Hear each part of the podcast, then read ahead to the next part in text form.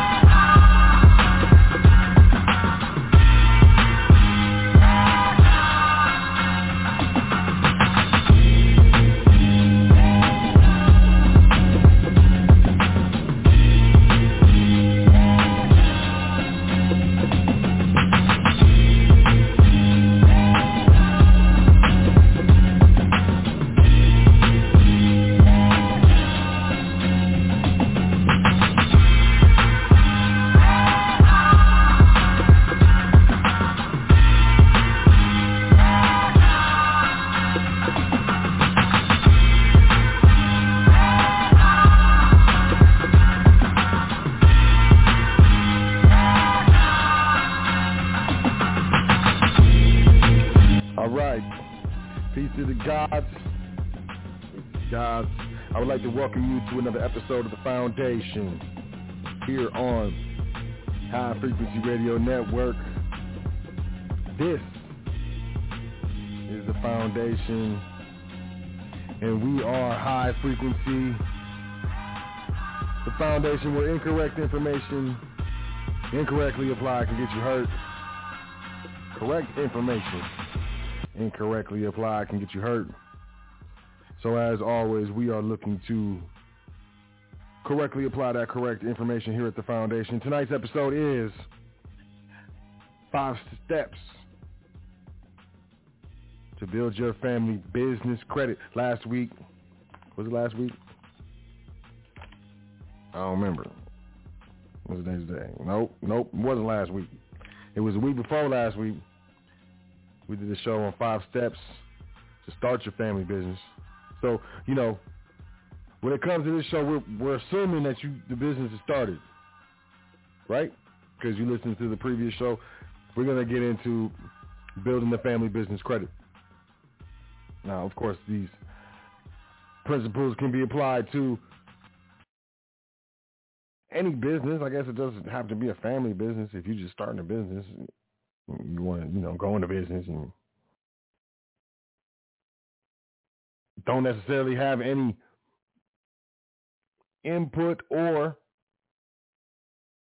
acceptance or assistance from your family. I suppose that these principles can still be, you know, applied to, I guess, a business that isn't set up for the family, you know. I'm not trying to discriminate. Not everybody, I guess, has a family or, you know, conventional family. I'm not trying to get into the politics or the social constructs of the time right now, you know what I'm saying? But I do want to start off by saying all thanks, honors, and praises due to the creator and the ancestors. I want to say peace, big up, and salute to my big brother Yusuf El, Uncle Yusuf. You know, the uncle of the conscious community. I say it. You ain't got to say it. I said it. High Frequency Radio Network creator, SPC University.com. The man is a, you know, he's a damn genius and a workaholic. I was going to let you know. Welcome to the foundation.com. I invite you to, you know, check it out, man. You know, hey, why not? Sign up for the email list. You can get access to those exclusive offers and exclusive content that is only available to email subscribers where but that's up to you. You can do your dance, you know. That's an offer. You, you can choose to accept. You can choose to not accept. I have no control over that. But uh, welcome to the foundation.com. Check out the PDF section. You know, free free information, free you know, free dance, free dance, and all for you right there. Also check out the education. Excuse me. Wow, how rude of me. The education section. Make sure to grab that Foundation Trust Primer if you're brand new to the foundation, the types of structures that we use, specifically this type of trust structure, being that there's over 80 different types of trust, confusion abounds in the so-called quasi-public. I'm trying to get to the private realm. You know I'm saying? So, you know, check out that Foundation Trust primer over 18 hand-picked documents by yours truly if you know, hey, all this stuff is brand new to you. You are confused. It makes no sense. It will be fine. Don't worry about it. Grab that Foundation Trust primer Read everything. Read it a couple times if you want. I guarantee you, you dive into that head first. Read all that stuff. You will have a nice, nice, solid foundation. no pun intended. To stand on with regards to you know trust, type of trust that we you know deal with. You know, private, contractual, constitutionally protected, irrevocable, non-grantor complex trust. I know it's a lot. It's a mouthful. And it doesn't have to be referred to specifically in that manner with that specific grammar and language. But I mean, hey, anyone who knows knows that. Yep, that's that's it. There it is. You can also check out the Foundation Trust series at Welcome to the Foundation dot com in the education section. You know, part one, part two, part three. I would say beginner, intermediate, little advanced.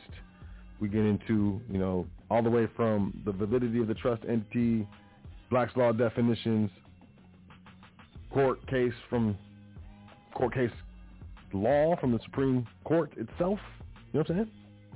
All the way up to, you know, financial strategies that the elite use to not only grow their assets, but to establish, you know, wealth through multiple generations. You know, that's that Foundation Trust series. I suggest you check that out at the education tab at welcome to the foundation.com.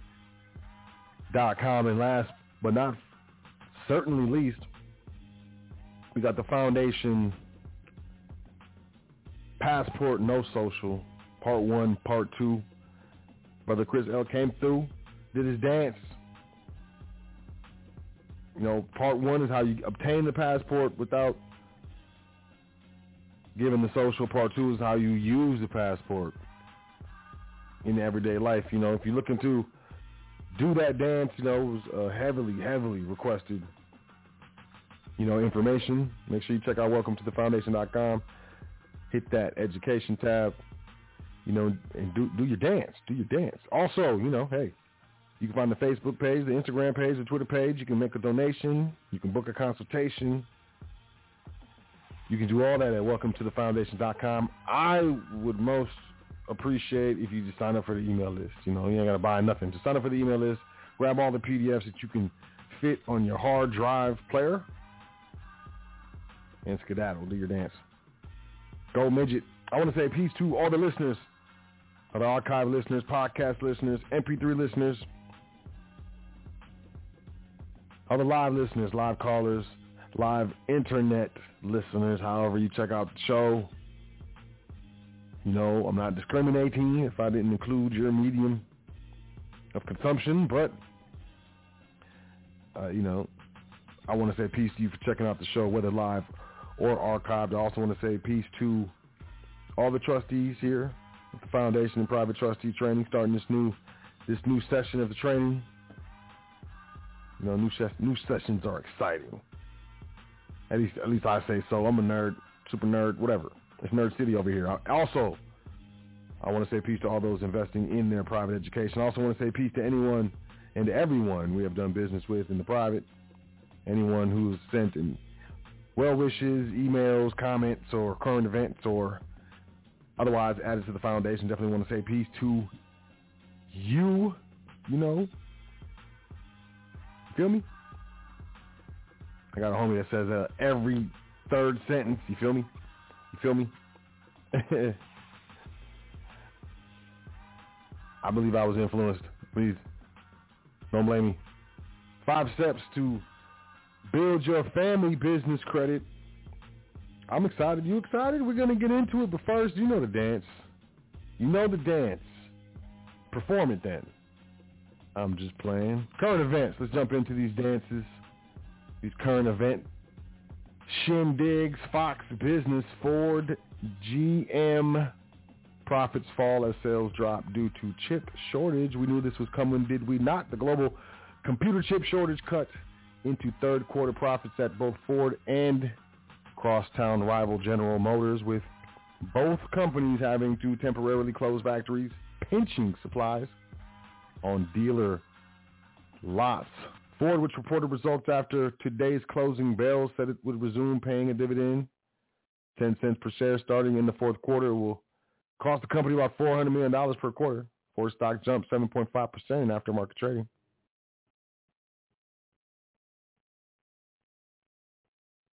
The company its revenue dropped 5% from a year ago and fell short of Wall Street estimates.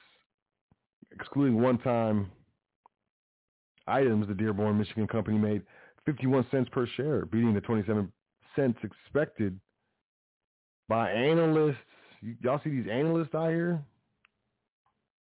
They be analyzing, yo. Ford sales fell 27% from July through September in the U.S., its most lucrative market. The company also lost 2.4 percentage points of United States market share, largely because, like GM, it couldn't produce enough vehicles to meet demand. Yowza. Moving forward, Del Monte Produce raising prices in response to unprecedented market conditions and inflationary pressures. The company calls the move necessary to combat inflation. Despite our efforts to mitigate these increasing costs within our supply chain, they are simply too great to absorb. The unparalleled costs have been persistent and show no signs of regulating. The company's chairman and CEO Mohammed Abu Ghazaleh said in a press release after thoughtful consideration, very thoughtful consideration, it is necessary to implement inflation justified price increases in an effort to maintain our continuous supply and service levels, end quote. The statement added, quote, we understand that these pressures are not unique to our business and therefore are working collaboratively to mitigate these pressures within our supply chain and with our business partner relationships, end quote. The move, the company says, comes in response to unprecedented market conditions and inflationary pressures being felt across all industries affecting Fresh Del Monte, particular as it relates to production and supply chain, end quote. The global supply chain has been buffeted by a multitude of problems from factories having to close, a lack of container ship items, backups at ports and warehouses, and a shortage of truckers. Meanwhile, prices are rising due to a surge in shipping costs. At this time last year, ocean freight rates from China to the U.S. West Coast were $3,847 per 40-foot container. Now the same container will cost $17,000 to ship according to Freightos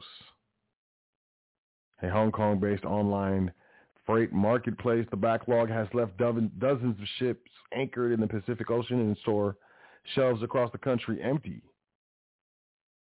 And experts say every step in the supply chain is experiencing its own challenges. Ports have been front and center in the discussion of supply chain backlogs where dozens of ships are off the California coast waiting to unload their cargo at the ports of Long Beach and Los Angeles. Many products that come into U.S. ports are transported across the country via railroad, and AAR's Gray said the backlogs in other areas of the supply chain have negatively impacted his industry's ability to deliver products. Gray cited an unprecedented volume of products moving through the supply chain as well as worker shortages as creating a backlog and preventing products from reaching their destination. The worker shortage that has plagued nearly every industry in the United States has resulted in a shortage of 80,000 truck drivers, according to the American Trucking Association. This, along with worker shortages through the supply chain, has created the perfect storm. California Trucking Association CEO Shawn Yadon told Fox Businesses Maria Bartiromo.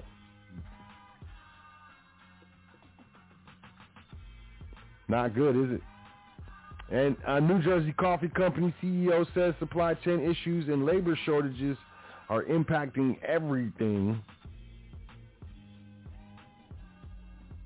And it has led to higher prices for consumers. Quote, we had to raise our prices approximately 90 cents at this point to our customer, end quote. This is David Mendez, the CEO of WB Law Coffee in Newark, New Jersey.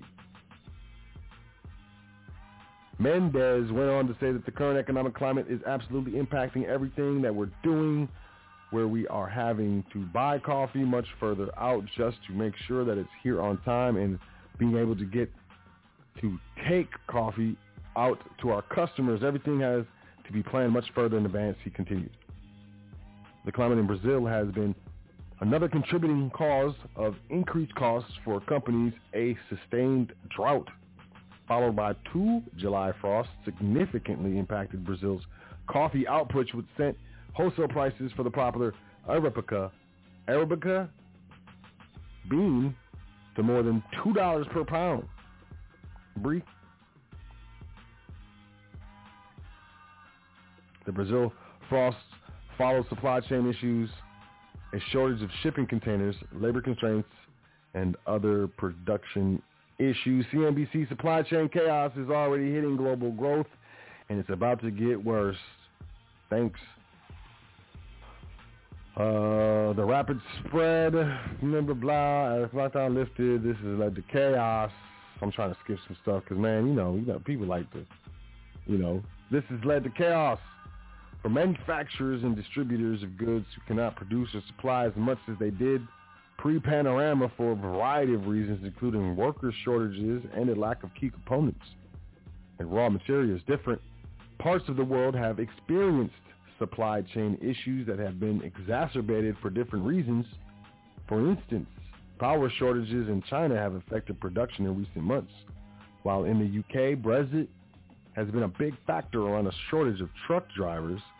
The U.S. is also battling a shortage of truckers, as is Germany, with the former also experiencing large backlogs at its ports.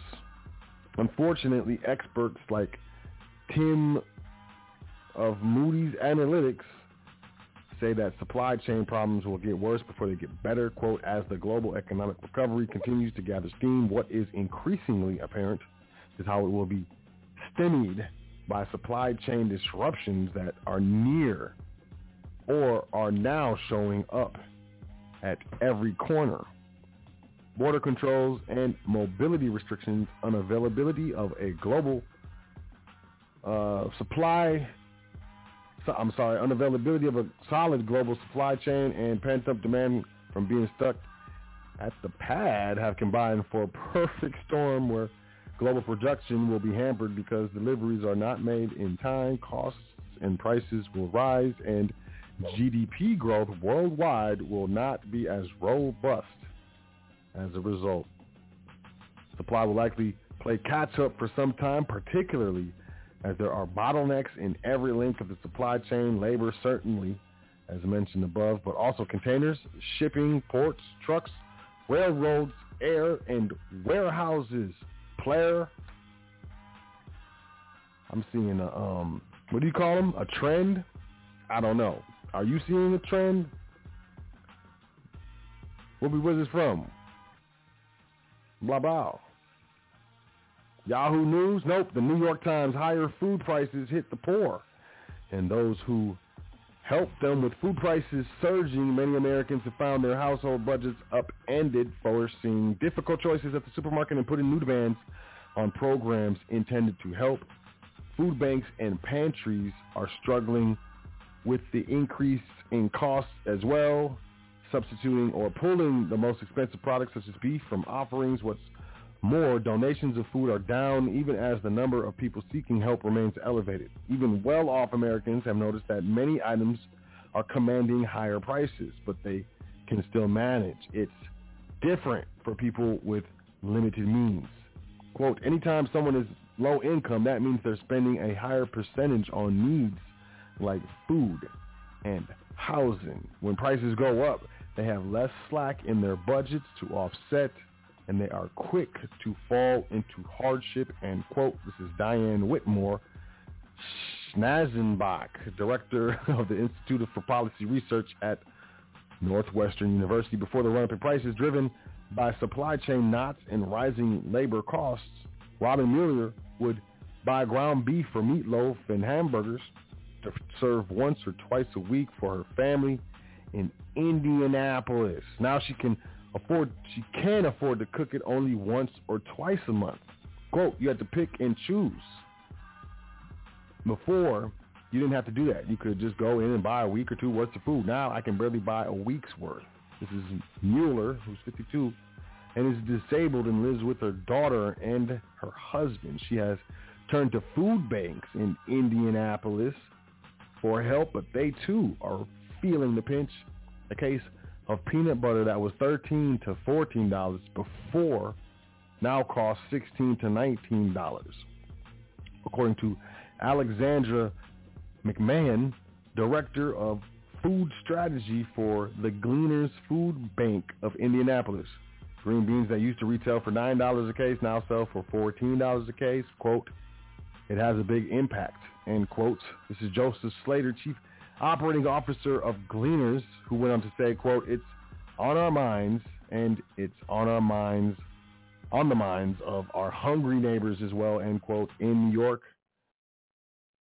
Ty Nicole Lewis and her daughter Lanice depend on food stamps, but Lewis said that the aid runs out well before the end of the month now. Lebanese is diabetic, and Lewis serves as much protein and vegetables as possible, foodstuffs that have become especially pricey. Quote, food is expensive, and when the food stamps are gone, they're gone. I have to wait, end quote. Lewis said, who lives on the Lower East Side of Manhattan and earns $12,000 a year as a grocery store worker. She too depends on food pantries and has given up buying meat for the most part. Quote, I eat a lot from the pantry, whatever they get. I like fish, and I'll try to treat myself when I get the food stamps, end quote. Overall consumer prices in September were up 5.5% from a year ago. The cost of meat is up slightly more than that. Prices of staples like dairy products, fruits, grains, and oils are also rising. Prices of meat, poultry, fish, and eggs in USCs are up 15% since the start of 2020, according to the Bureau of Labor and Statistics. The run-up in food costs at the supermarket comes even as gasoline prices have risen and natural gas, natural gas, excuse me, and heating oil prices are predicted to be higher this winter, putting further pressure on those with low incomes. In addition, the mammoth assistance programs rolled out by the federal government in response to the panorama have largely lapsed. While some households built up savings from government payments,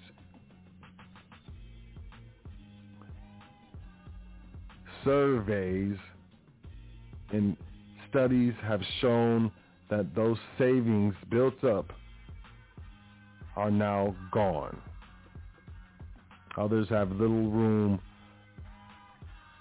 for extra expenses. The forces behind higher food prices have been building for some time and aren't going away anytime soon, said Michael Swanson, chief agricultural economist at Wells Fargo, went on to say, quote, People are shocked, but this is a slow motion train wreck. The scary thing is that food companies haven't passed along all of their costs yet.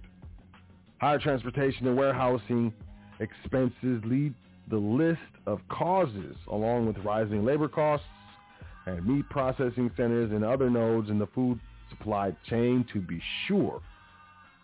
There are some winners as a result of the cost squeeze while meat prices are up sharply for consumers, prices for cattle and other livestock haven't moved as much. The result is buoyant profits for beef processors, Swanson said. Quote, this is not going to go backwards anytime soon. As soon as producers and retailers get these price increases, they are very, very sticky, end quote. Behind the scenes, logistics expenses have jumped even more sharply than prices for foodstuffs, along with the costs for unglamorous items that few gave much thought to years ago. A refrigerated truck shipment from California to New York that cost $2,500 before the panorama now goes for $10,000 according to Swanson. Big wooden pallets used to move meat or vegetables that sold for 7 and $9 are now priced $25 to $30 a piece.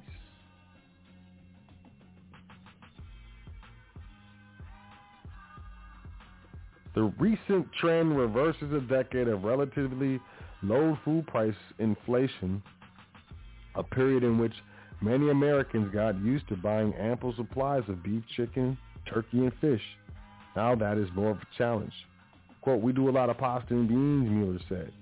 It's a lot cheaper. I miss making big meals, but it's too hard price-wise. For food banks, more expensive meat and produce has stretched budgets even as the number of people seeking help has increased. At the Oregon Food Bank, which distributes food to partners across Oregon and southwest Washington, 1.7 million people sought assistance in 2020 compared with 860,000 in 2019. Recently, demand has abated somewhat, but things are nowhere near um, normal conditions. While the number of people coming for help in Oregon will probably be closer to 1.3 million this year, that the need is still ridiculously high. Their dollar goes less far in the grocery store. The number of people, the Maui Food Bank in Wailuku, Hawaii, served more than quadrupled in the early months of the panorama, jumping from 13,000 people a month to 60,000. The food bank now helps more than 20,000 each month in institutions, serving mostly low-income communities such as faith-based organizations, youth centers, and senior housing sites. Quote, we already have the highest food prices in the country. To have food prices continue to escalate creates a great deal of pressure for families who have to feed their children. End quote. This is Richard Yust, Executive Director at the Maui Food Bank.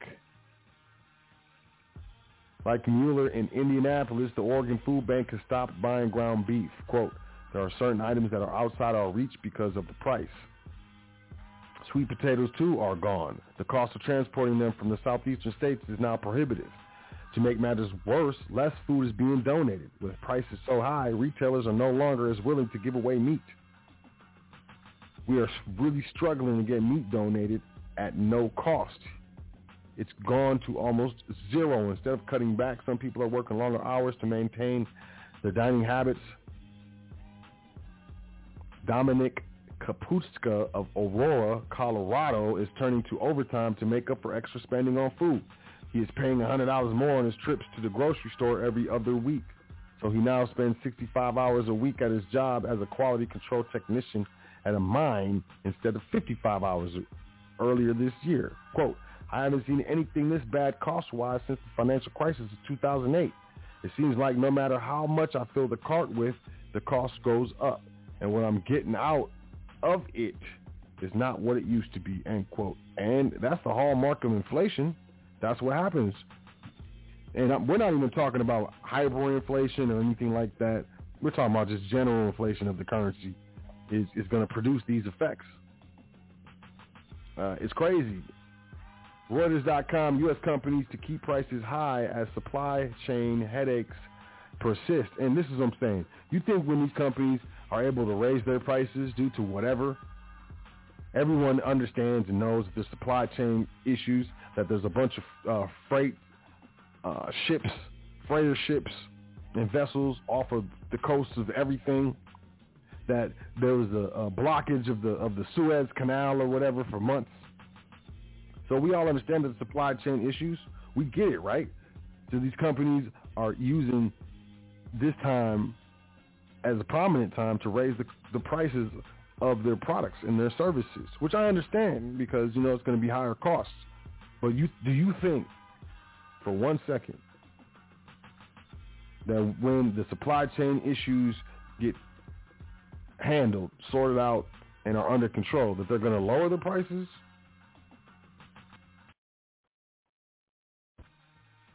Think about that for a second. New York. Reuters, the largest U.S. manufacturers, including General Motors, General Electric, 3M, and Boeing, face logistics headaches and higher costs due to global supply bottlenecks that are likely to persist into next year, but agreed to hit agreed the hit to profits can be mitigated by charging higher prices for their goods. That's how they're going to mitigate the hit to their pockets they're going to hit your pockets. Companies across the globe sounded the alarm on supply issues months ago that have pushed prices higher on raw materials from chemicals to steel. In the earnings report this week, investors get a closer look at how companies are managing. It starts with a really strong price. We were able to do very well with full-size trucks and full-size SUVs, but we just can't build enough of those vehicles. GM is looking to wring efficiencies from the supply chain and the chip shortage is likely to improve in the second half of 2022. But these companies will not likely be dropping their prices. Move forward, man. Sorry. Mortgage rates rise to eight-month high, tanking refinance demand. CNBC, the average uh, mortgage rates have been on a tear this month, rising yet again last week to the highest level in eight months. According to the Mortgage Bankers Association, that caused mixed demand for mortgages last week, resulting in no change from the week before. And as a result, refinance demand fell 2% week to week, seasonally adjusted. Volume was 26% lower. From the same week a year ago, the refinance share of mortgage activity decreased to 62.2%. The increase in rates triggered the fifth straight decrease in refinance activity to the slowest weekly pace since January 2020. Higher rates continue to reduce borrowers' incentive to refinance. This is Joel Kan, MBA's Associate Vice President of Economic and Industry Forecasting. Yikes. CNBC industrial production falls 1.3% in September. Is being blamed on the lingering effects of Hurricane Ida, but I don't know. CNBC, mortgage originations will drop 33% in 2022 as interest rates rise according to industry forecast. The average rate on the popular 30-year fixed loan will also rise. Quote, the economy and labor market rebounded in 2021, but overall growth fell short of expectations because of stubborn supply chain issues that fueled faster inflation, slowed consumer spending, and presented challenges in filling the record number of job openings available. With inflation elevated and the unemployment rate dropping fast, the Federal Reserve will begin to taper its asset purchases by the end of the year and will raise short-term rates by the end of 2020, end quote. Michael Fratantoni, chief economist at the MBA. Many lenders will rely more heavily on their servicing businesses to achieve financial goals. CNBC, Twitter, and Square CEO Jack Dorsey says hyperinflation will happen soon in the United States and the world. Twitter co-founder Jack Dorsey weighed in on escalating inflation in the United States, saying things are going to get considerably worse. Hyperinflation is going to change everything. It's happening, Dorsey tweeted Friday night. The tweet comes with consumer price inflation running near a 30-year high in the United States and growing concern that the problem could be worse than policymakers have anticipated. On Friday, Federal Reserve Chairman Jerome Powell acknowledged that inflation pressures, quote, are likely to last longer than previously expected, end quote. They're not transitory. Man, I told y'all they were. And I mean, this isn't a situation where I really like being right. It's a situation where I think it's funny that he was saying that, that they were transitory in the first place. Noting that they could run well into the next year, the central bank leader added that he expects the Fed soon to begin pulling back on the extraordinary measures it has provided to help the economy that critics say have stoked the inflation run.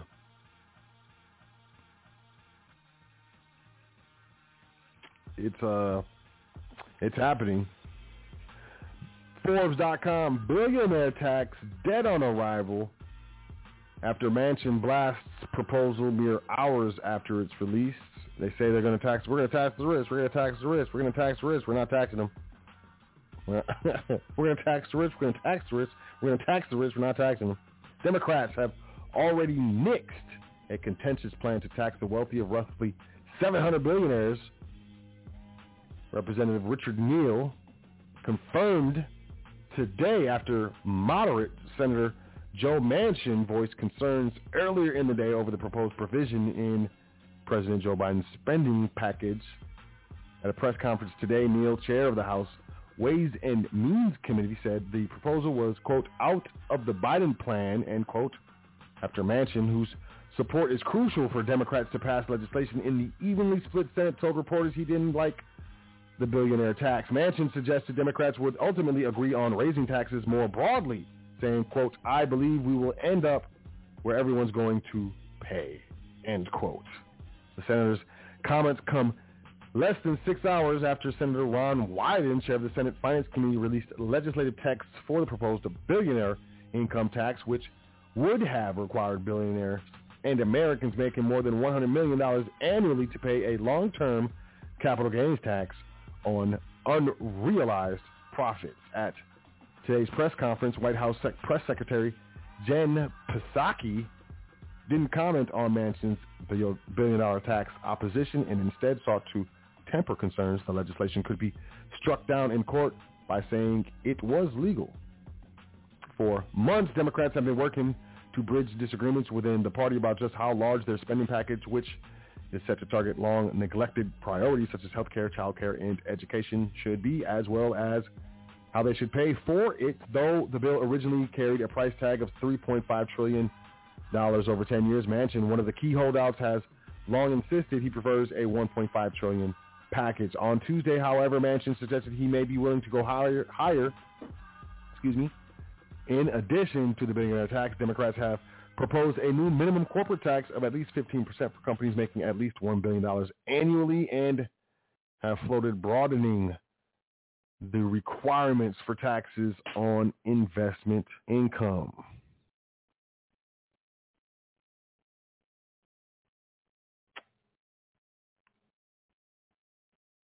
Quote, people in the stratosphere, rather than trying to penalize them, we ought to be pleased this country is able to produce wealth. Manchin said today, but with that, there's a patriotic duty that you should be paying something to this great country to give you protection and the support and the opportunities everybody should pay their fair share. Well, I guess they won't be taxing the rich. Forbes.com. Here are the retailers that will actually have inventory this holiday. I'm going to go through this quick. Ulta Beauty is well in uh, was well stocked. Excuse me. Best Buy has 50% more inventory than last holiday season. What else we got here? Uh, that's, I guess that's it. Ulta and Best Buy. That's where you're going. You know, enjoy yourself. Precious metals. Gold gains footing as U.S. bond yields and the dollar, dollar slips. Gold prices edged higher in seesaw trading today, buoyed by a fall in U.S. bond yields and a softer do- dollar, although, why I keep wanting to say daughter? You got a soft daughter, son. Although strong risk appetite in equity markets kept bullion's gains in check. Quote, we are con- in a consideration period for gold. I'm sorry, consolidation period for gold. Wow. Am I going blind, son? But I think that eventually the policy tightening and inflation concerns should be positive for the metal. End quote. This is Edward Moya, senior market analyst at brokerage Oanda, O-A-N-D-A, earnings have been fairly impressive, and that's surprising a lot of people. U.S. tech stocks are a favorite place to go for many investors, which is dampening the demand for safe haven gold right now, end quote. Appetite for riskier assets remains strong after strong quarterly reports from Google owner Alphabet Incorporated and Microsoft Corporation lifted the NASDAQ. Neither, nevertheless, here we go. And then we'll jump into the, you know what I'm saying, anonymity. No more AIDS checks to come to the web. And they're pushing these AIDS checks. I don't know if you've heard about this, but, you know, in order to do certain things, in order to do a lot of things, they're going to start now checking and verifying your age online. It's it's being touted as a protection mechanism for children, which, uh, you know, it very well may be, but it's also a very invasive policy that's coming, and I suggest you guys avoid it as much as you possibly can. Um, and if you can, avoid it altogether. Richard Arrington clicked to stream a science fiction film from his home last month when YouTube carded him. The site said Mr. Arrington, who is over 50, needed to prove he was old enough to watch Space is the Place. a 1974 movie starring the jazz musician Sun Ra. He had three options. Enter his credit card information, upload a photo identification, like a passport or license, or skip the video. Quote, I decided it wasn't worth the stress, end quote, he said. In response to mounting pressure from activists, parents, and regulators who believe tech companies haven't done enough to protect children online, businesses and governments around the globe are placing major parts of the internet behind stricter digital age checks. People in Japan must provide a document proving their age to use the dating app Tinder. The popular game Roblox requires players to upload a form of government identification and a selfie to prove the ID belongs to them if they want access a voice chat feature. Laws in Germany and France require pornography websites to check visitors' ages. Of course, the changes which have picked up speed over the last two years could upend one of the Internet's central traits, the ability to remain anonymous. Since the days of dial-up modems and AOL chat rooms, people could traverse huge swaths of the web without divulging any personal details. Many people created an online persona entirely separate from their offline one. But the experience of consuming content and communicating online is increasingly less like an anonymous public square and more like going to the bank with measures to prove that you are who you say you are. This month, lawmakers in Washington, which has lagged other world capitals in regulating tech companies, called for new rules to protect young people after a former Facebook employee said the company knew its products harmed some teenagers. They repeated those calls on Tuesday in a hearing with executives from YouTube, TikTok, and the parent company of Snapchat. Critics of the age check say that in the name of keeping people safe, they could endanger user privacy, dampen free expression, and hurt communities that benefit from anonymity online. Authoritarian governments have used protecting children as an argument for limiting online speech. China barred websites this summer from ranking celebrities by popularity as part of a larger crackdown on what it says are the pernicious effects of celebrity culture on young people. Quote, are we going to start seeing more age verification? Of course, because there is more pressure. There's more awareness now and on how the, these technologies are harming children. This is Hany Farid, a professor of engineering and computer science at the University of California, Berkeley, who has called for more child safety measures. But Farid said regulators and companies need to proceed with caution. Quote, we don't want the solution to be more harmful than the problem, end quote. He said many websites have long required visitors to submit their birth date to see content meant only for adults, but visitors could usually do so without showing any evidence of their age. That is no longer enough. For some regulators, new child protection guidelines in Britain say some websites need to take additional steps to verify their users' ages when the services collect sensitive data, man. I don't know. I'm going to stop there. Tell me what you think. Uh, but privacy is on the way out. ABC News airlines turn to facial recognition technology ahead of holiday rush saying your face could soon replace your boarding pass. The travel industry is gearing up for what could be its busiest season since the panorama began, and at least one U.S. airline is aiming to make things quicker and easier. It's quicker. It's easier. My goodness. Let's go, Brandon. One face at a time. Delta Airlines, which happens to be my favorite airline, is just days away from launching a first-of-its-kind pilot program that will implement facial recognition technology at two of America's largest airports, Atlanta and Detroit. The Atlanta-based company partnered with the Transportation Security Administration, or TSA, to create a completely touchless experience from bag drop to security boarding.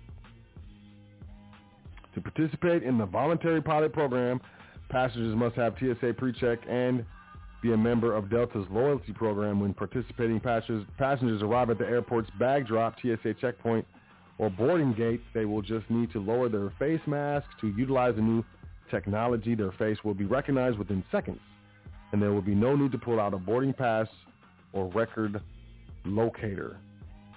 Delta has previously used similar facial recognition technology for passengers to board some international flights.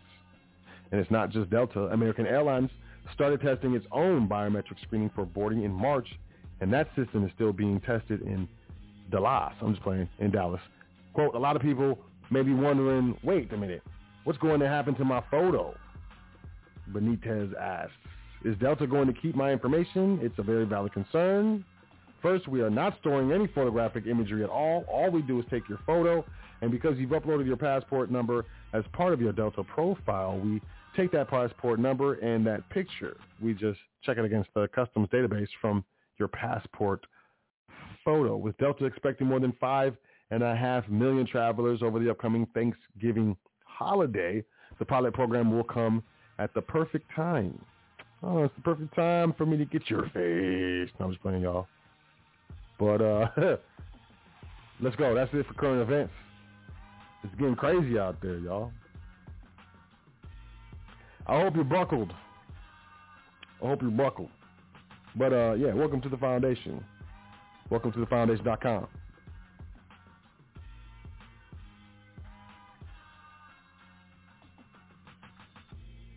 So, we got five steps to build your family business credit. Now, now, um, I may go through this kind of fast. You know, I do my dance fast, my fast dance. But I, I will take callers. How about that? If you got a question, you know, you can call in 563-999-3625. Just press one on your keypad, and I'll answer some questions. You know, I'm, I, know I know a little something something about credit. I know a little something something about business credit. I just don't advertise. You know what I'm saying? Like, I'm not.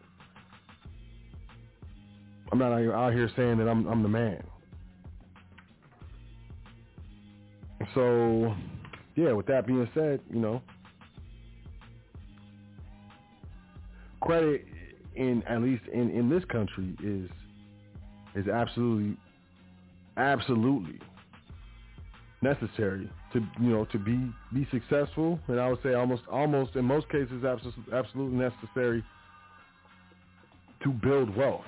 Now if you have wealth or you come from a family that is wealthy you you you I I would say that that would, wouldn't necessarily be true. But if if you don't come from a family uh, that has wealth, assets, so on and so forth, you know, credit is going to be essential or at the very least very very beneficial in in building you know that wealth that family wealth. That you know I trust that most of us most all of us are looking to looking to achieve you know to establish. Let me, let me find where I'm looking for real quick. I'm looking for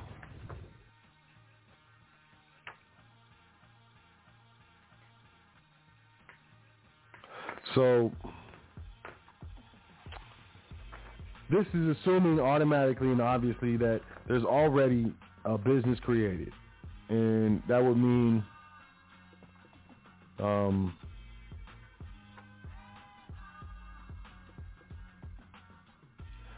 registration at, at the Secretary of State level for an LLC or corporation, excuse me, that there has been obtained an EIN for the business, a federal EIN, employee identification number for the business. And I'm just going to say, you know, that the business checking account has been established. All right? That's we're going to say that this this is just the floor. Now,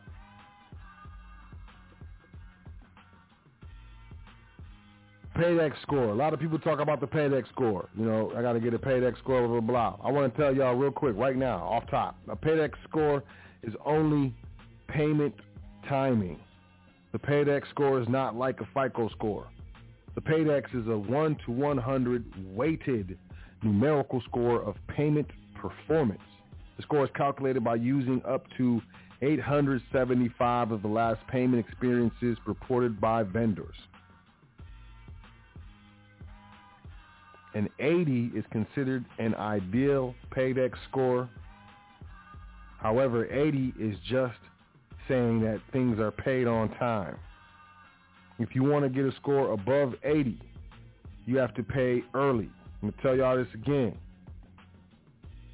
And if you're talking about Paydex, we're talking about Dun and Bradstreet, man. So, number one, create or obtain a Dun and Bradstreet number.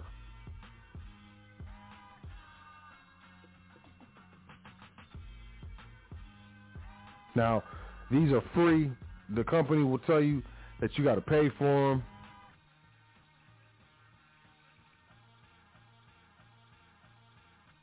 But, nah, son.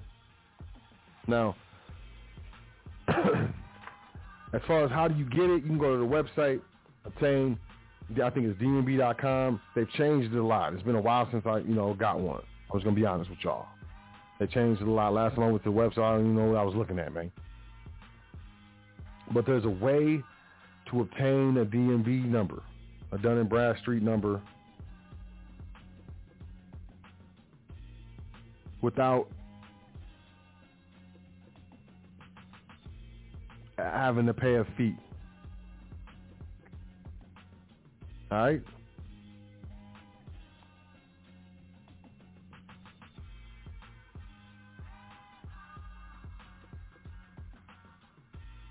Dun & Bradstreet controls the majority of business credit reporting in the United States. And you have Experian business, and you got Equifax business and TransUnion business to a lesser extent.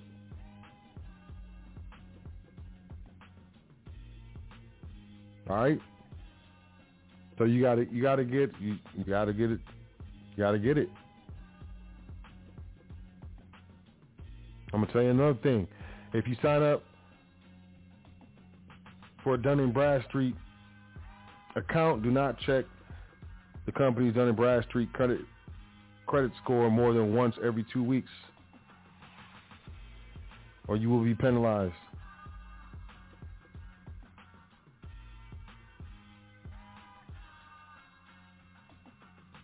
Now I'm gonna tell you this. I want y'all to look into Sage Stream, S-A-G-E space S-T-R-E-A-M. I want you to look into LexisNexis, L-E-X-I-S-N-E-X-I-S. I want you to look into Microbilt Corporation, M-I-C-R-O-B-I-L-T Corporation. And I want you to look into Innovis, I-N-N-O-V-I-S. And do your due diligence, man. That's all I'm going to say on that, man. That's it. You hear me? So, you got your DN, DNB Dun number, right?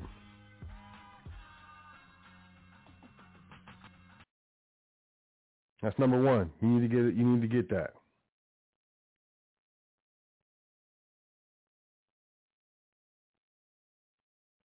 Now,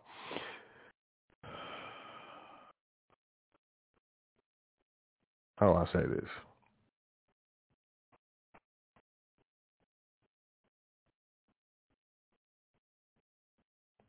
Dun and Bradstreet keeps track of vendor credit. All right.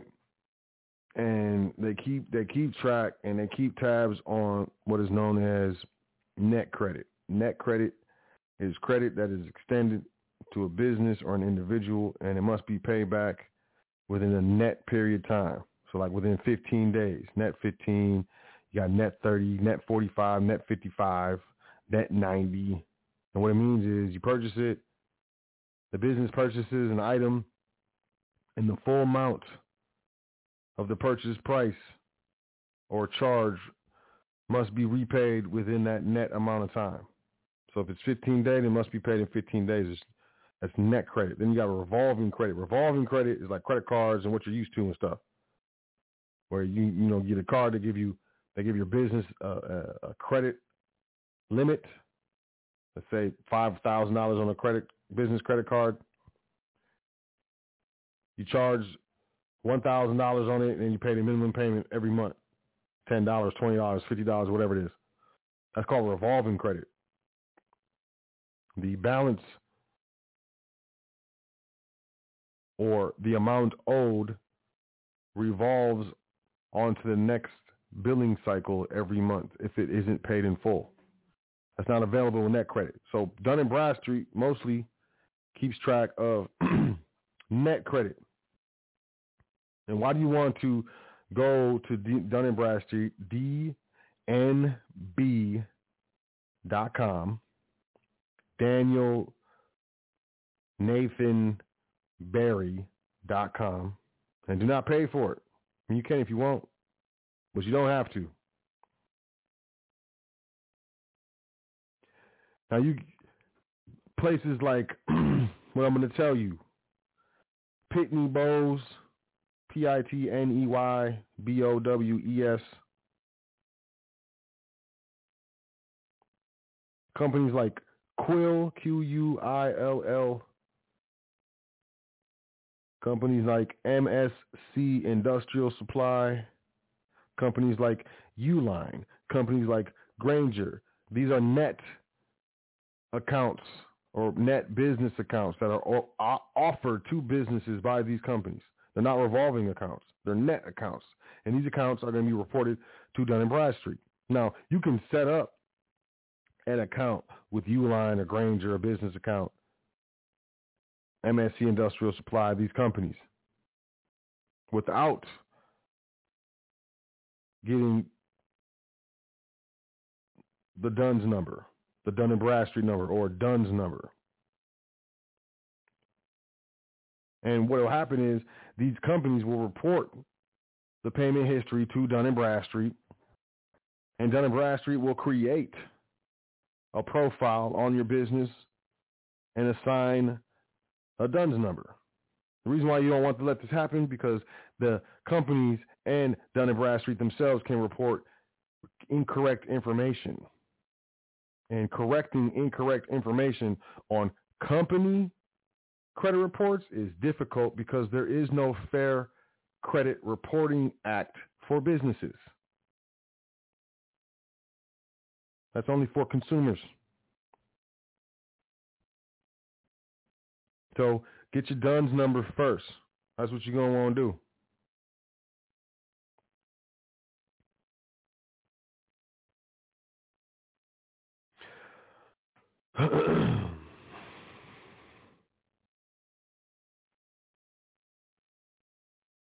so you got to you got the articles of organization. You have the employee identification number. You have the business checking account. You have the company DUNS number. Next thing you want to do, in my opinion, the first thing that you want to do is set up accounts. This is, you know, step two. Set up accounts with Pitney Bowes, P-I-T-N-E-Y-B-O-W-S. Now, you don't have to. This, this is an option.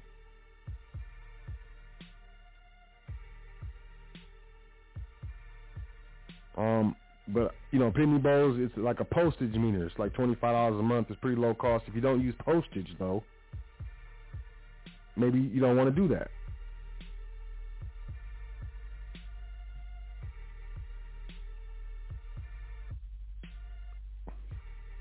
So you got Pitney Bowes, you got Quill. Every business uses office supplies. Every business has accounts payable. MSC Industrial Supply, you know, janitorial, Uline, every business, you know, that's an office supply. Veripack, Grainger, these companies.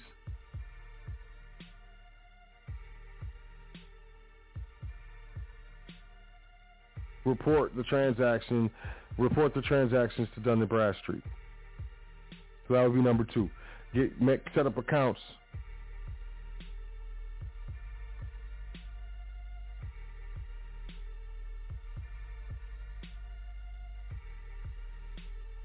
with at least three, I would say, of these businesses reporting on a Dun and Bradstreet profile.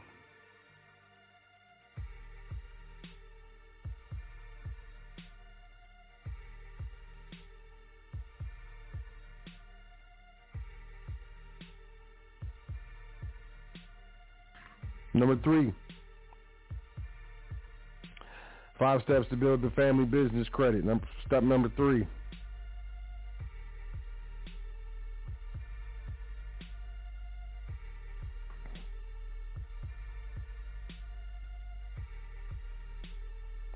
You want to establish a business cell phone account.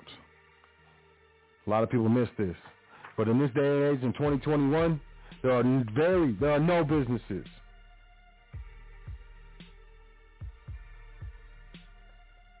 Or I would say at least very, very few businesses that don't have cell phone service or a, cell, or a mobile phone account, a business mobile phone account. Typically, it's the higher ups, you know, the executives that get the business lines.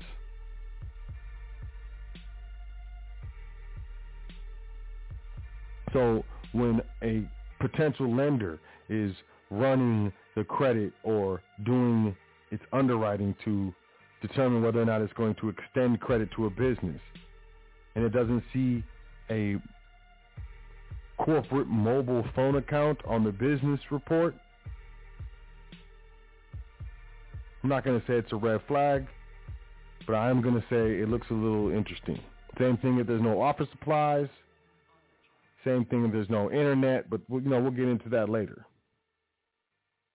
And you can get around the internet a lot of times because a lot of businesses will contract with a mobile phone service provider and then get like a hotspot device or something.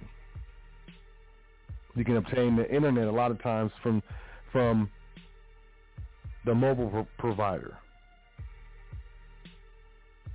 But you know, step three, you're gonna want to get a a business account. Now, you may go into, and I'm gonna tell you this: you want to go into, or even call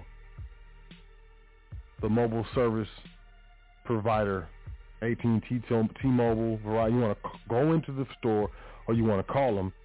You want to give them the EIN, the name of the business, the address of the business, and tell them you want to set up a business account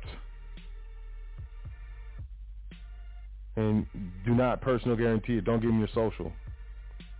If you have to, tell them, hey, I don't, I don't own the business. Why would I guarantee anything for it? I was just told to open an account. Run it without personal guarantee. Now they may say, well, there's a deposit.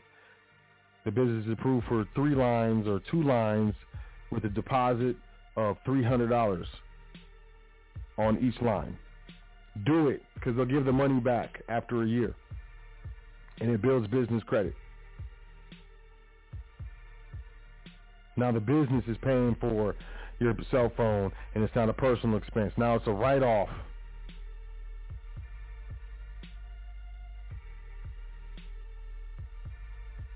But that'd be number three. Number four. Obtain a secured business credit card. You would already have a business banking relationship with a business, you know, checking account.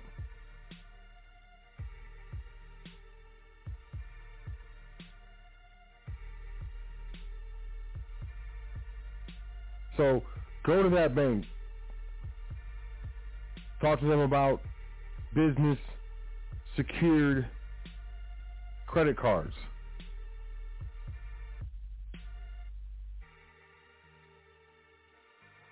Now, whatever you, whatever the security is, that's the credit limit. If you're going to secure the business card with $500, the, the credit limit for the secured card is going to be $500.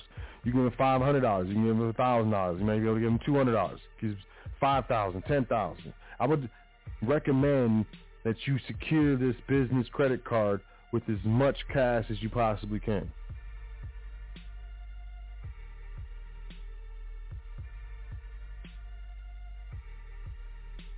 Because the, the higher the security, the higher the secure card amount, the better it looks. Now, the business first credit card, whether it's even if it is a secured card, it's a high limit card. It's you know, two thousand dollars, it's a thousand dollars or something like that. Now, if you can't do that, you don't have to. You can build up.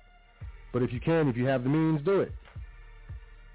But if you can't, you know, 200, 500, something like that, it's what you want to do.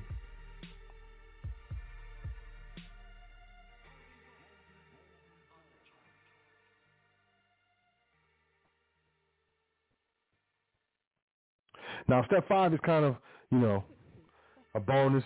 But before we do that, I'm going to just let you know we got about 60 seconds left in the broadcast. You know, if you're checking this out online, you're going to want to call in 563-999-3625. Otherwise, you will get disconnected. I mean, I'm down to take a call or two. So, you know, 563-999-3625. Otherwise, you know, hey, I can't I can't help you. You got to check out the archive episode. About 30 seconds left. so,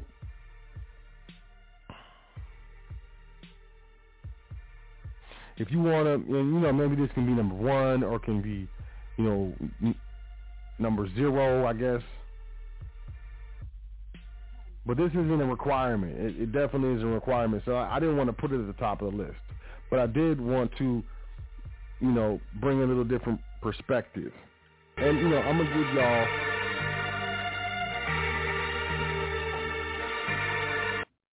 I'm gonna give y'all um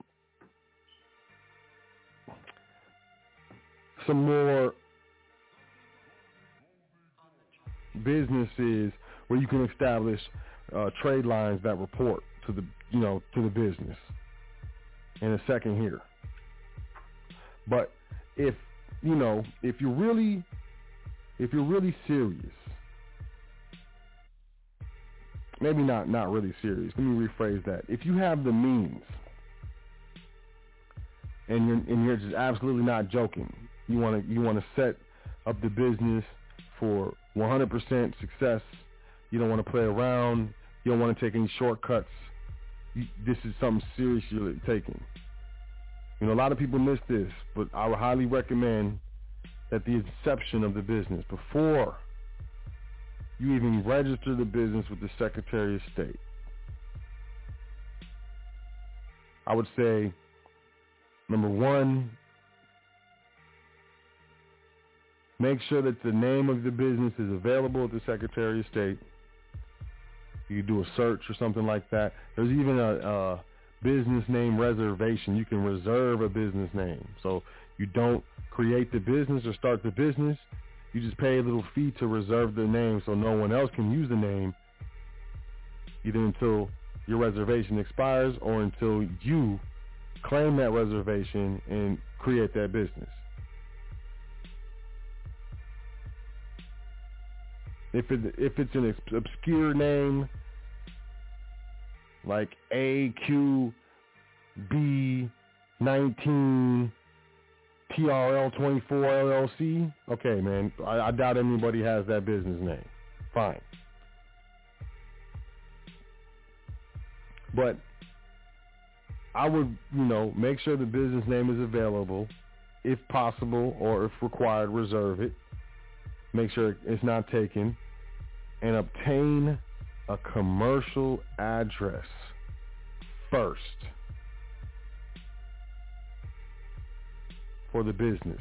Or you can find a place where you know that this is going to be the address of the business. Maybe you've spoken with the landlord or, or the leasing agent or something.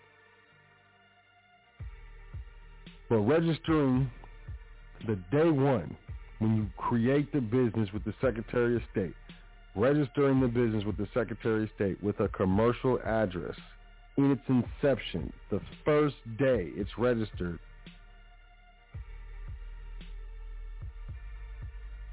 goes a long way to signify the legitimacy of an actual business. Underwriters, you know, they're looking to approve a credit extension or a loan to a business. They're doing they're looking at Google Maps. They're, they're doing a lot of different things these days that they have at their fin- fingertips for free. These companies don't even have to pay. Google Maps is free.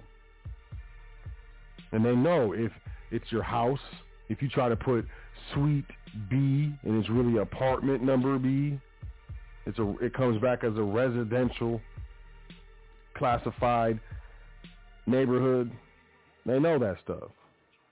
So creating creating the company and the, the first address associated with that company name is an actual commercial address is one of the most solid foundations you can establish and build for creating a very, very robust business business credit file, and pretty quickly too.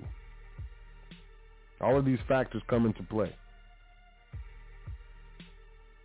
Business has been around for a long time. Business credit existed before personal credit. So it's something, you know, it's definitely something to think about. Um, the other ones I would give you as far as, you know, vendors to establish, you know, your first couple uh, trade lines on the business credit report will be Staples, uh, Newegg, N-E-W-E-G-G. They do like uh, electronics and office supplies and stuff like that uh, Sears Commercial One account, and Sunbelt Rentals Net 15 account. The Sunbelt one, I think there's a personal guarantee required, so you may not want to do that because they, you know, they don't want the social. If you got a CPN, you can slap it, but you know, whatever. The Staples and Office Max for sure. Newegg, you know, those those ones for sure. So you got Staples, Office Max, Newegg, right? You've got Sears Commercial One account, Sunbelt Rentals, Net 15, Pitney Bowes, Grainger, Quill, Uline, MSC Industrial Supply, Veripack. What is that? It's like one, two, three, four, five, six, seven, eight, nine. That's ten. That's ten. That's ten vendors right there, yo. Now, if you want to get more advanced, you want to get more specific, just you know, book a consultation. Let's let's let's talk about let's talk about you and your family business specifically. You know, uh, you can email me admin at welcome to the foundation.com or you can go to welcome to the foundation.com and you know there's a spot on the website to book a consultation. Um, I'm down to assist you in setting up your family business or setting up your business, down to assist you in establishing the family business credit or just the business credit. You know, it doesn't have to necessarily be the family, even though I heavily advocate for family inclusivity. You me? So, there it is. Dun Bradstreet number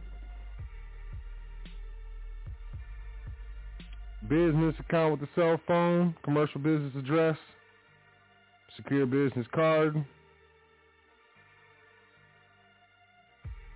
Get those vendors posting to the credit report of the business. And if you're really serious, you know, from the inception, from the first time, from the first day you register the company, make sure that it is a commercial address. Hopefully, you know, you were able to learn something new. This isn't the first time that I've spoken about business credit, but each time, you know, I revisit a topic, I do my best to hit it from a different angle and, you know, even if you've heard one of the other episodes with a similar subject, even if you listen to both of them, I'm looking for you to get something from each one of them. So, you know, I trust that I've done that. I'm going to go to the phone lines as I said I would. I see a couple people with their hands up. If you have any questions, just talking about, let's talk about business credit. All right. Just, you know, let's stay, let's stay on topic. So Let me see. First caller. Man, it's been a while. 602 9705. Area code 602-9705. Peace. What's your name? Where you calling from? Hey, so it's Albert Phoenix. Hey, peace, man. How you doing there? Good month, man. Um, good to hear from you. You're doing good today. Appreciate you information and everything. Uh, the only question I got right now, man, it's perfect timing. Uh, we just ran into a new um, customer uh, that we decided to take on, and um, they requested the way that they do business is the Net 15. And uh, with the Net 15, I wanted to know with that one if there's anything that we can do on the flip side since we're, I guess, performing or, or we're providing a little bit of credit towards them, 15 days of credit, um, to help boost our Dun Bradstreet number, or would that make us a lender, or anything we could do on our end? Um, would that help build our KM? Uh, say your question again, man. You kind of got muffled. I'm sorry. So basically, uh, instead of us giving a line of credit to someone in that 15, we are now uh, providing that for customers to request. Um, can we boost our Dun Bradstreet number or anything like that? and Doing business that way? You say you're you're providing credit to a uh, a client, Yes. and and you want to know if there's a way to protect the business. No, if if we can file um, that on Dun and Bradstreet to boost our business credit, Ooh, that we're providing, that we're providing that 15 for them. I don't think so. I think it would only be beneficial for them, for their for their business profile to show payments that they're paying their their credit extension on time. Okay. I, yeah, I think I think we'll just go the other way. Um, Yeah, that's what I was. One thing that I can see that would help boost our credit that, you know, our lines of credit that we have, our net 15 to get our product or parts or whatever uh, we need um, to be able to provide the service for them for their 15-day extension that they need or their net 15 that they need. So. But I haven't looked into that, and it's perfect time that you you had that on your show today. That was a question I had in the back of my head. So that's that's the only question I got for today. All right, man. Appreciate you calling in. But yeah, I think it would be more beneficial for them versus for for y'all. Okay. Okay. Well, I appreciate that. Um, we'll catch up with you another time. Thanks for thanks for being on, man. No problem. Thanks for calling in. Have a great evening. Thank you, brother. You too. Peace.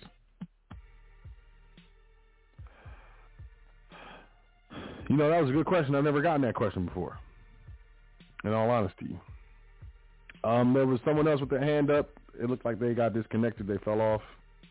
And if there are no other questions, I am going to end the broadcast. I definitely want to say that, you know, um, business credit is what I feel everyone should be really pushing towards. You should be building your personal credit, whether it's through the social or CPN or whatever. I don't care. Hey, whatever. You should be building your personal credit in preparation to use that to build your business credit. Two reasons.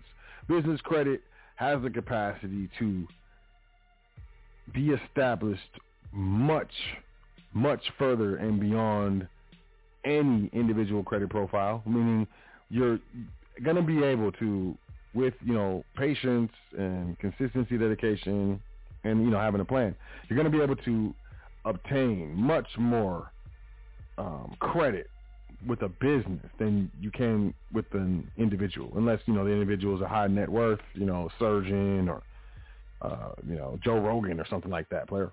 But much more uh, credit capacity available in businesses versus individuals, and businesses live in perpetuity, which means they never die. They can be dissolved, they can be bankrupted, You know, they can be wound down, they can be wound up, they can be um, administratively dissolved, but they don't die. So the ownership and control of the business can be passed on to the next generation, the next generation, the next generation after that.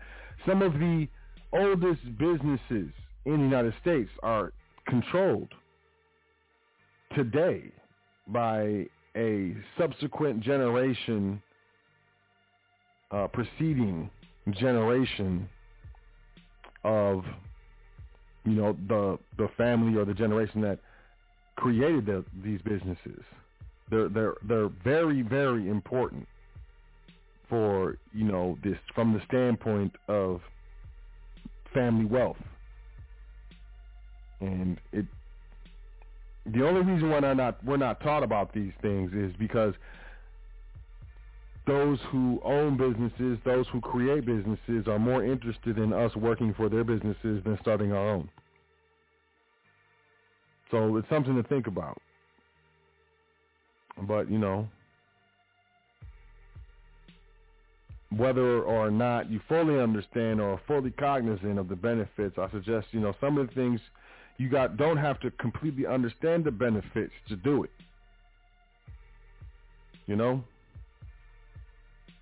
So with that being said, you know, I appreciate y'all checking out the show, Five Steps to Build Your Family's Business Credit. This is the sequel to the previous show from a couple weeks ago, Five Steps to Start Your Family Business. I'm 100% confident in your ability. If you need any assistance, you can book a consultation. Email me, admin at welcome to the welcometothefoundation.com. It will be my pleasure to assist you in establishing your family business and subsequently establishing the credit for your family business, getting you set up on the correct, straight and narrow to be the most successful that you can possibly be. Because, you know, what we're doing is we're creating today for our future tomorrow. Not only the future tomorrow of ours, but the future tomorrow of those that we care about, our heirs, our children, our nieces, our nephews, our families, even, you know, our crew, our, our peoples, our friends. So it's uh it's it's all about what we do today that affects tomorrow. So with that being said, I appreciate you checking out the show. Five steps to build your family business credit. I think I got a PDF document on on credit. Uh, yeah, you want the PDF document on credit? Email secretary at welcome to the foundation.com. Secretary. Secretary at welcome to the foundation.com. Y'all email me, I'm ignore you. I'm ignore you. I ain't sending you nothing. You email the secretary, she'll take care of you.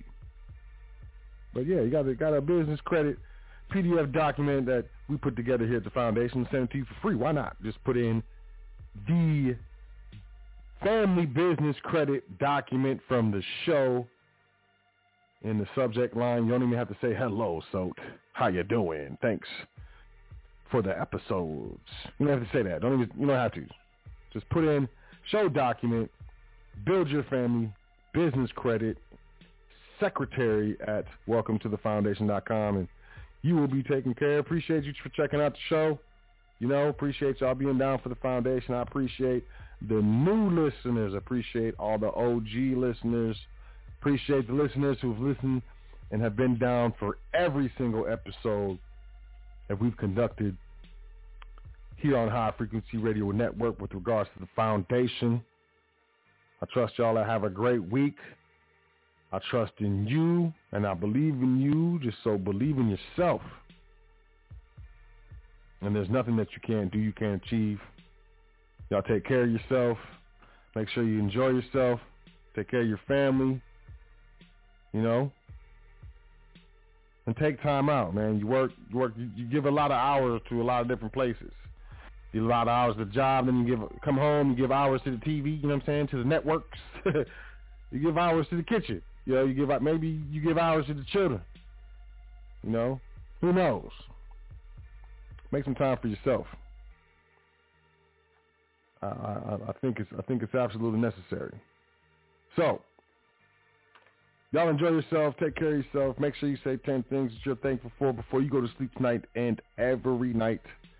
It's important. My name is Sot El, Seeker of Truth El, Speaker of Truth El, and it has been my pleasure. Absolutely. 100%. So with that being said, once again, I'll catch y'all next week. Same network, the hottest radio network on the planet, High Frequency Radio Network. We'll be here next week, same time. And uh, I'll catch you then. Y'all have a have a luxurious time. Until then, peace to the gods. High Frequency Radio.